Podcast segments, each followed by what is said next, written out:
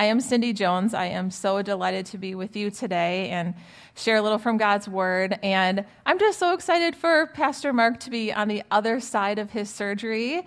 And we're all just so excited for that, right? So we're, we're prayerful, but we're also just so pumped for him to be on the other side of this and running with full strength. So um, we will be, of course, holding him in prayer at Catalyst. So that's where I'm coming from. Um, we are your church plant in White Bear Lake. We meet at the YMCA, so we're doing the community center thing like you guys. And if you were here last week, you did see my husband, Corey. He was bringing the word. So, and we have three kids um, Kai, Coley, and Cade 14, 11, and 7. So that's right two preacher parents for my children. So you can pray for them. That is, that's a lot for them. Um, but we are continuing on today in Matthew 5, Sermon on the Mount.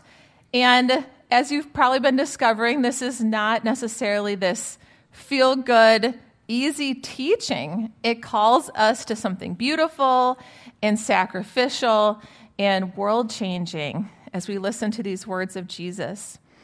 So, I'm going to be bringing in some different quotes from people that I've been reading this week. There's so many good things written about the Sermon on the Mount from many scholars. So you'll hear, me quote quite a few people this morning. It's just been a pleasure to dive into these verses. We're going to be in Matthew 5, 38 through 48 if you, if you want to go there, but we will um, have it on the screen as well. But before we do jump into those verses, I want to share a story because we're talking about justice today. These verses that I have for you are about justice and fairness and kingdom living.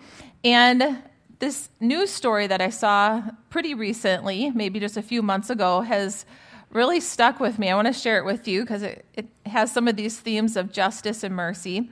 So, a woman, Sarah, and her daughter were shopping at the Woodbury Walmart. And at the self checkout, she realized that she did not have enough money to cover everything, but she really wanted to get these steaks for her family. And it's a big family of eight, and she had promised the kids steaks, so she just slid the steaks into the bag at the self checkout without, without ringing them. And she was stopped on the way out by employees, and the Woodbury police was called, and she was issued a citation. So, just a sad deal, right? Well, later that day, that officer, Brian, showed up to Sarah's home, and Sarah was terrified. I mean, she was questioning if she was going to be facing further charges or held in custody or what was going on, why this officer would be at her house. So, Brian rang the doorbell, and what was with him in the squad was a car full of food. So he had stopped by the local food shelf, loaded his car up, and looked up Sarah and Danielle. I mean, the officer was just struck by this situation. Maybe it was the daughter, Danielle, crying at the store, or the fact that the stolen merchandise was food. But Brian felt moved to follow up. And at first, Sarah refused it. Um, she didn't think she deserved it after what she had done, but Brian was able to talk sense into her that theft that day was the only thing on her record ever. And he not only brought her food, he followed up with Walmart to remove that charge and the citation from her record. So turned out that Officer Brian and Sarah were able to share some stories of difficult life circumstances as he sat at her home that day. Sarah's husband, the provider for their large family, had passed away 15 years prior to that, and the life insurance had run out and the bills were closing in. For Brian, his squad had been hit by a tow truck a few years back. He was actually only back to work part time because of, a brain injury. So one of the coolest things of this story is that now Sarah and Brian volunteer at that food shelf together. So, just what a beautiful story of justice and restoration. I mean, as we think about love of enemy, as we're going to talk about today, um, it just kind of blows your mind. I mean, you stole food. Okay, I'll stop by later with a car full of food for you. I'll become your friend and I'll serve alongside you at a food shelf. So, how do we get to this place of being Christ centered and open handed and generous when it comes to what we deserve, what we earned? How do we learn to offer mercy? Now, we follow a God of justice. There is no doubt there. But what motivates Christ followers to lay down maybe what is owed to us for the sake of others? We are going to read this groundbreaking teaching from Jesus today on justice. And I know every week you are hearing that this is like wow information, right? But this teaching truly is um, a, a beautiful new thing that Jesus is saying and proclaiming. So, we know that God has always been a God of justice. In the Old Testament, we see that played out in so many ways.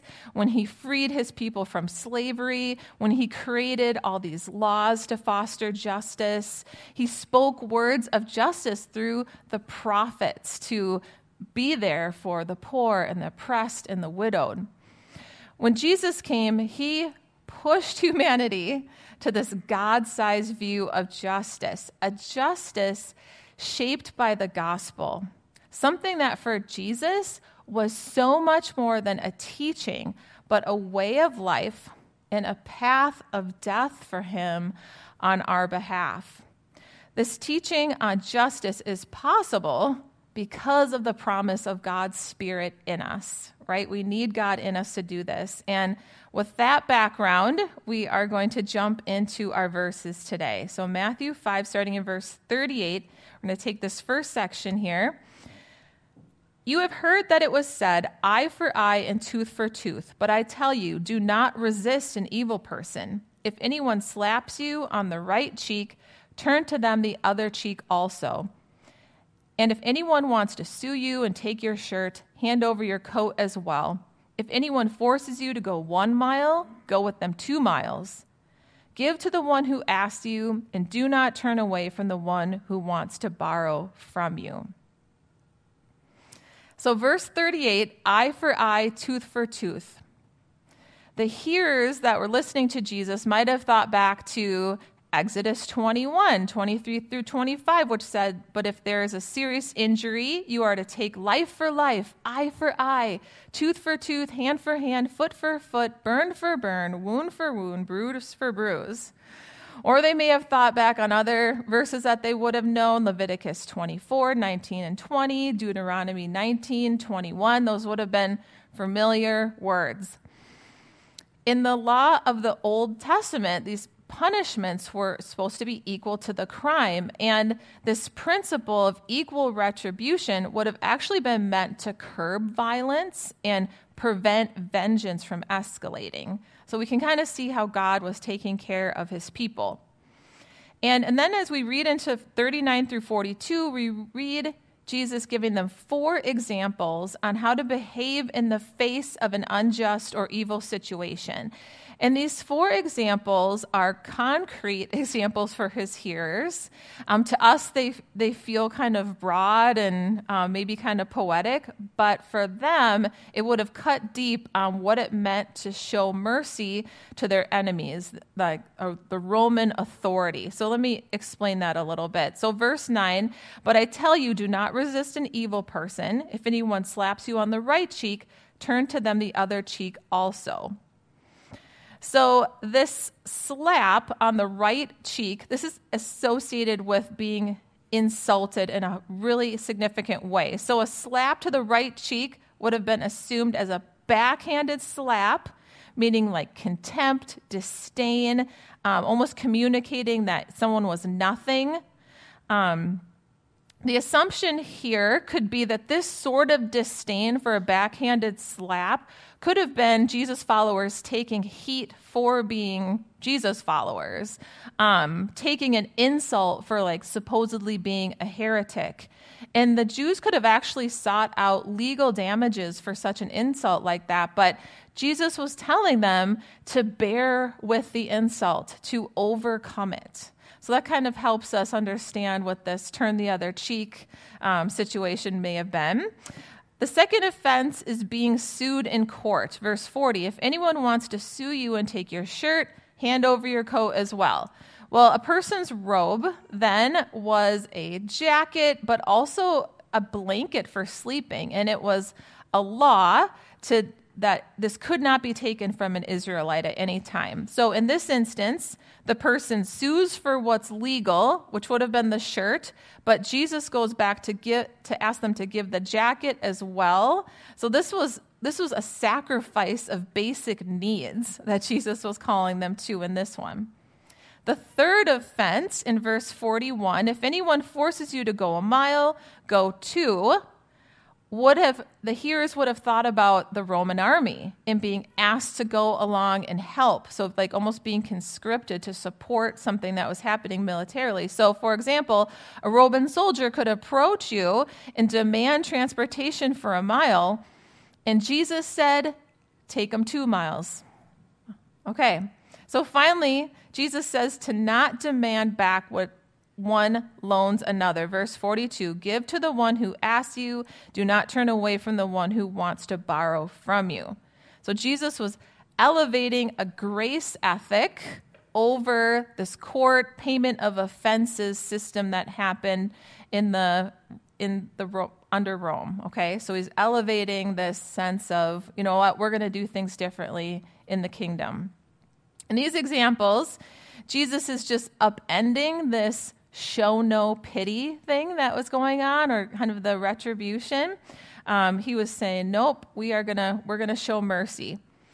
And since these examples are um, really cut to the heart for his hearers, the, the, the people who heard this would have been thinking of like, "Ooh, I don't want to do that. I don't want to show mercy to them in that way. I don't want to show mercy to them in that way." It's maybe a little scary for us to think about in our time and context what Jesus might have asked of us to show mercy. Um, just think about like someone cutting us off in traffic. Jesus might have said, follow them to their destination and make sure they're okay. Um, someone steals your idea at a work meeting and you're like, great idea. um, maybe your kid changes the radio station to something you hate and you're like, turn it up. I mean, there are so many ways that we feel wronged or, you know, like we should be able to get justice in this situation every day. But God might be asking us to show this ethic of mercy and grace for his kingdom. So Jesus is setting the stage for a way to live um, that needed concrete examples, but also some big picture meaning. I want to read to you a quote from um, Scot McKnight. And he said, This text is a messianic ethic for the messianic community and an ethic from beyond. Instead of the requirement of retribution, Jesus reveals that grace, love, and forgiveness can reverse the dangers of retribution, even more, create an alternative society. It's a constitution for kingdom society. So, Interestingly, this ethic is not completely absent in the Old Testament. You can look at Leviticus 19:18, which says, "Do not seek revenge or bear a grudge against anyone among your people, but love your neighbor as yourself. I am the Lord." So there that's in the Old Testament. Also Proverbs 24:29, "Do not say, I'll do to them as they have done to me. I'll pay them back for what they did." God had waited for this time in the first century to these people to really usher in in fullness this way of living. And in his work, Discipleship, Dietrich Bonhoeffer said this Jesus releases his community from the political and the legal order, from the national form of the people of Israel, and makes it into what it truly is namely, the community of the faithful that is not bound by political or national ties.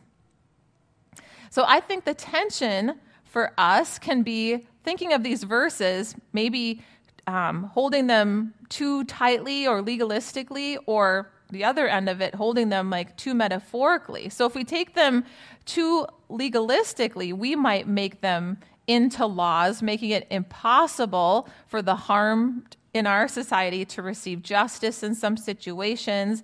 Is this telling us to never have a lawsuit? Should stolen items never be prosecuted? I mean, it kind of raises some of those questions.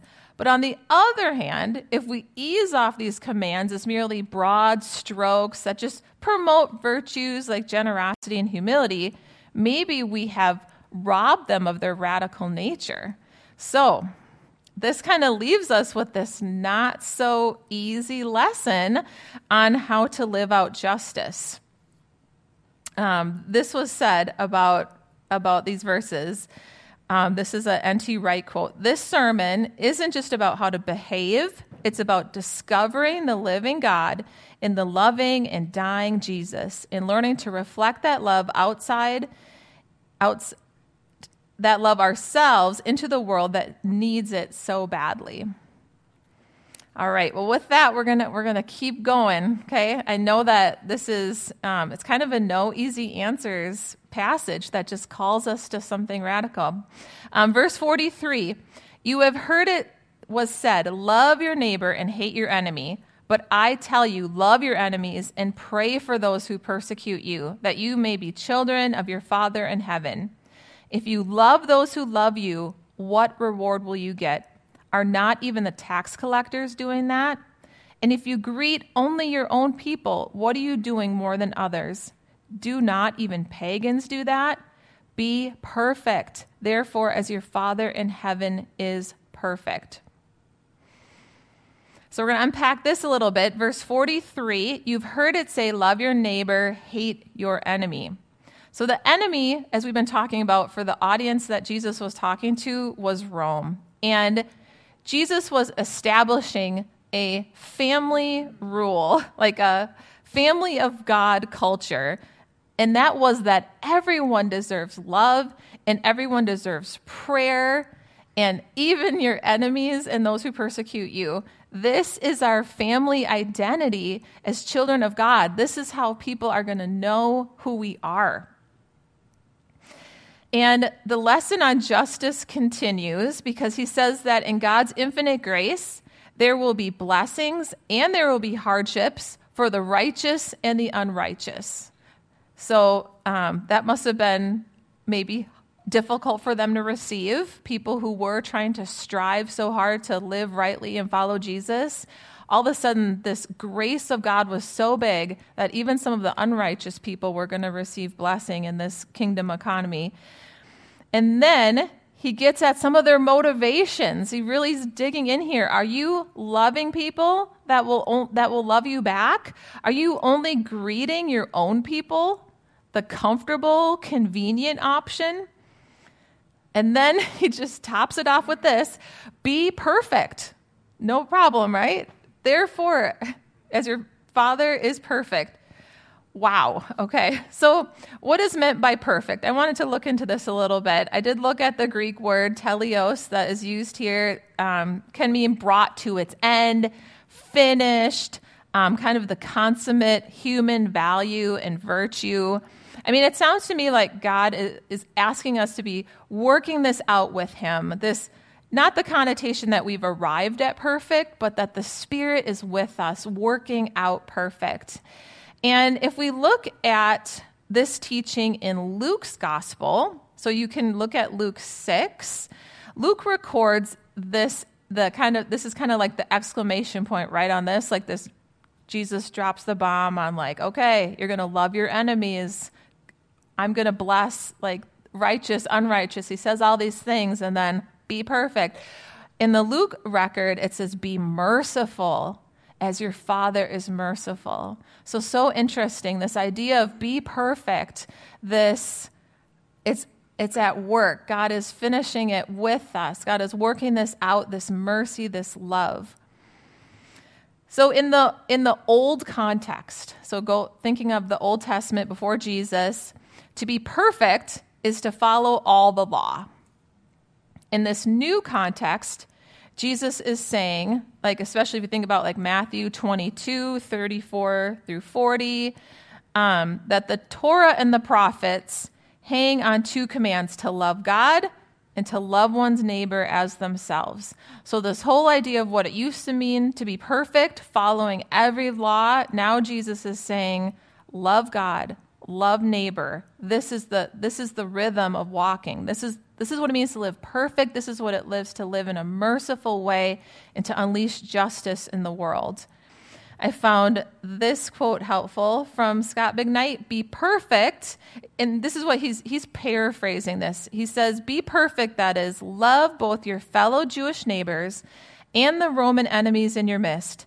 As your Father makes the sun to rise and the rain to fall on all humans, Jews and Romans, so you are to be perfect in love as your Father is perfect in love.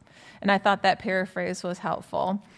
So, how do we live in these rhythms of love and mercy and justice? Um, I know as I read this, I just wanted to check my own heart on what it meant to love my neighbors. And I think these, these are a few helpful questions we can ask. Do I love people only on my terms?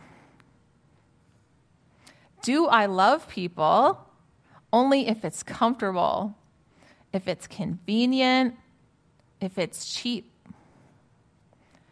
Do I love people only if there's benefit to me? How people will view me, who will notice it?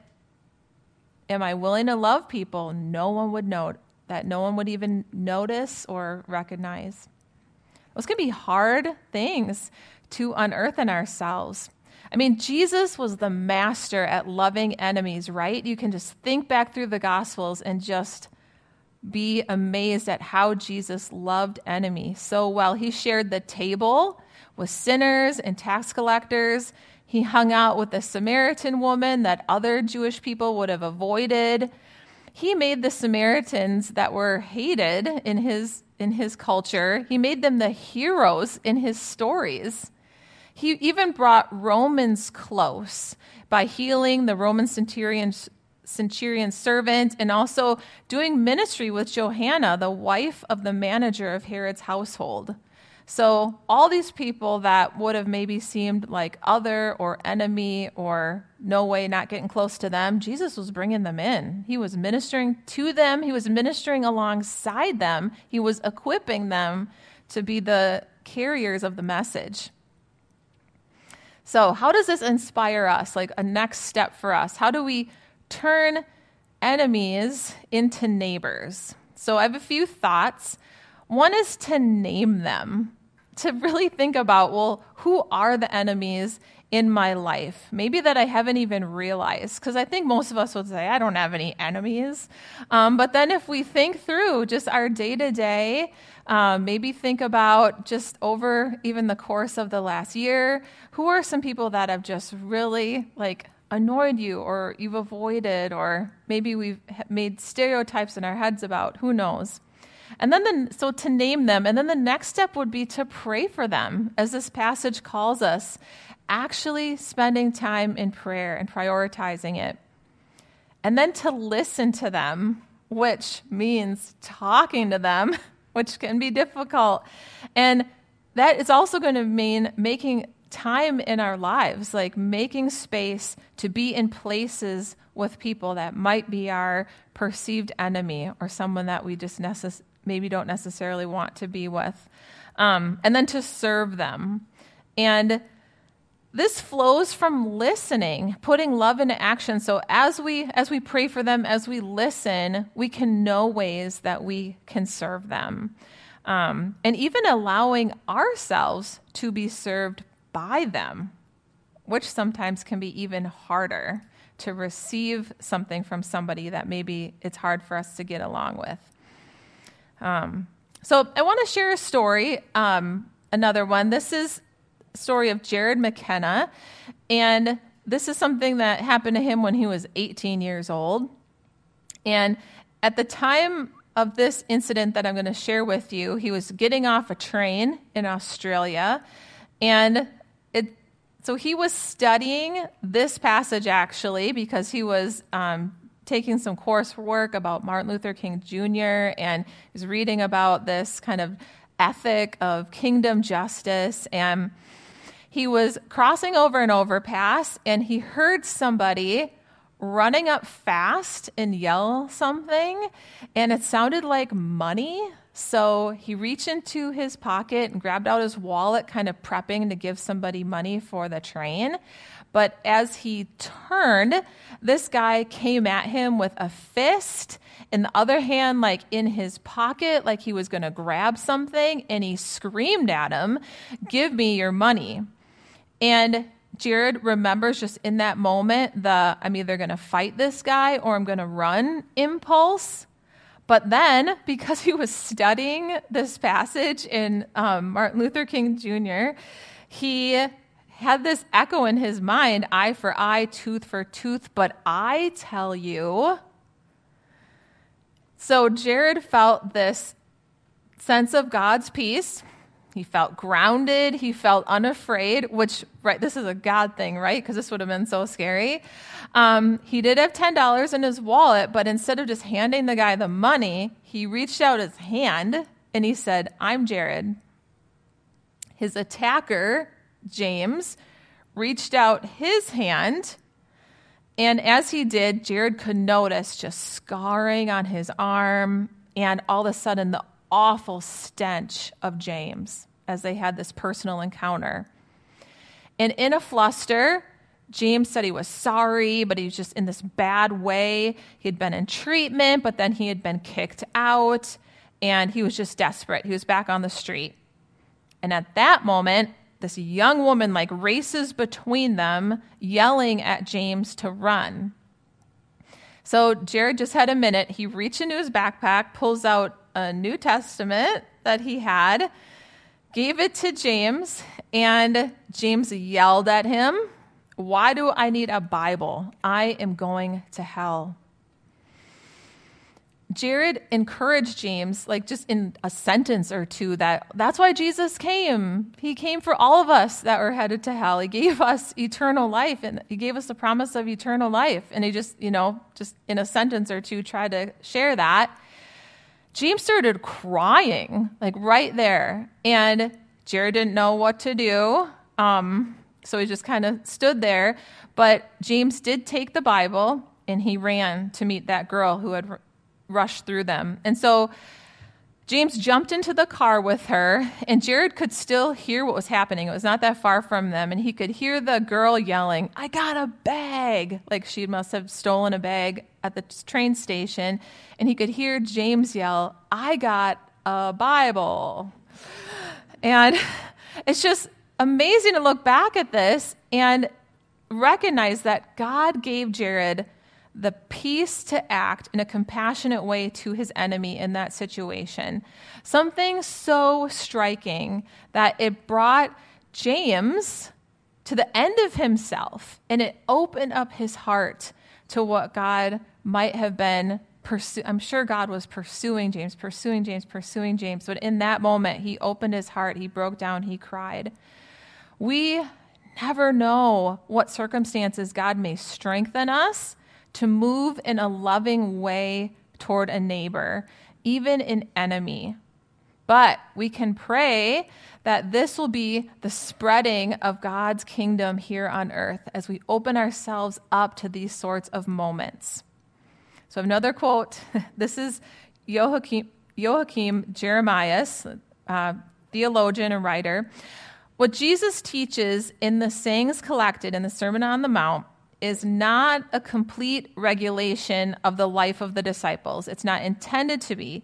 Rather, what is taught here is symptoms and signs, examples of what it means when the kingdom of God breaks into the world which is still under sin, death, and the devil. You yourself should be the signs of the coming kingdom of God, signs that something is already happening. So, in this revolutionary teaching on justice, Jesus is setting up this kingdom economy. And I know we talk a lot about the kingdom here at Pursuit. The world economy was you love me, I love you. You hurt me, I hurt you. You wrong me, you're going to get wronged back. To share the gospel, Jesus was setting the stage for a kingdom economy where God would love his people without their earning it or deserving it. The road Jesus was on, as he was giving this sermon, he was on his way to giving his life. A sacrificial love, giving more than he was going to get in return. He was teaching sacrificial love that he would demonstrate, right? So much more than a teaching. He was going to demonstrate this on the cross that enemies of God could become friends of God. Jesus' death and resurrection is what we are going to be celebrating as we approach Easter. The God of all mercy and justice has showed us mercy in his gift of love to us. That is what hits deep in our hearts and the spirit that enlivens us to be present to those moments where we can act in these ways how beautiful that the God of justice is unleashing justice on earth through his followers as we live in the power of the Spirit. Let me pray for us in this. Oh God, we, we need your help in this walk of justice to live your ways in this world. We just think about your path to the cross. God, as we approach Easter, we think about your death for us. God, how you were willing to make the ultimate sacrifice for us so that we could have eternal life with you, just the ultimate demonstration of love.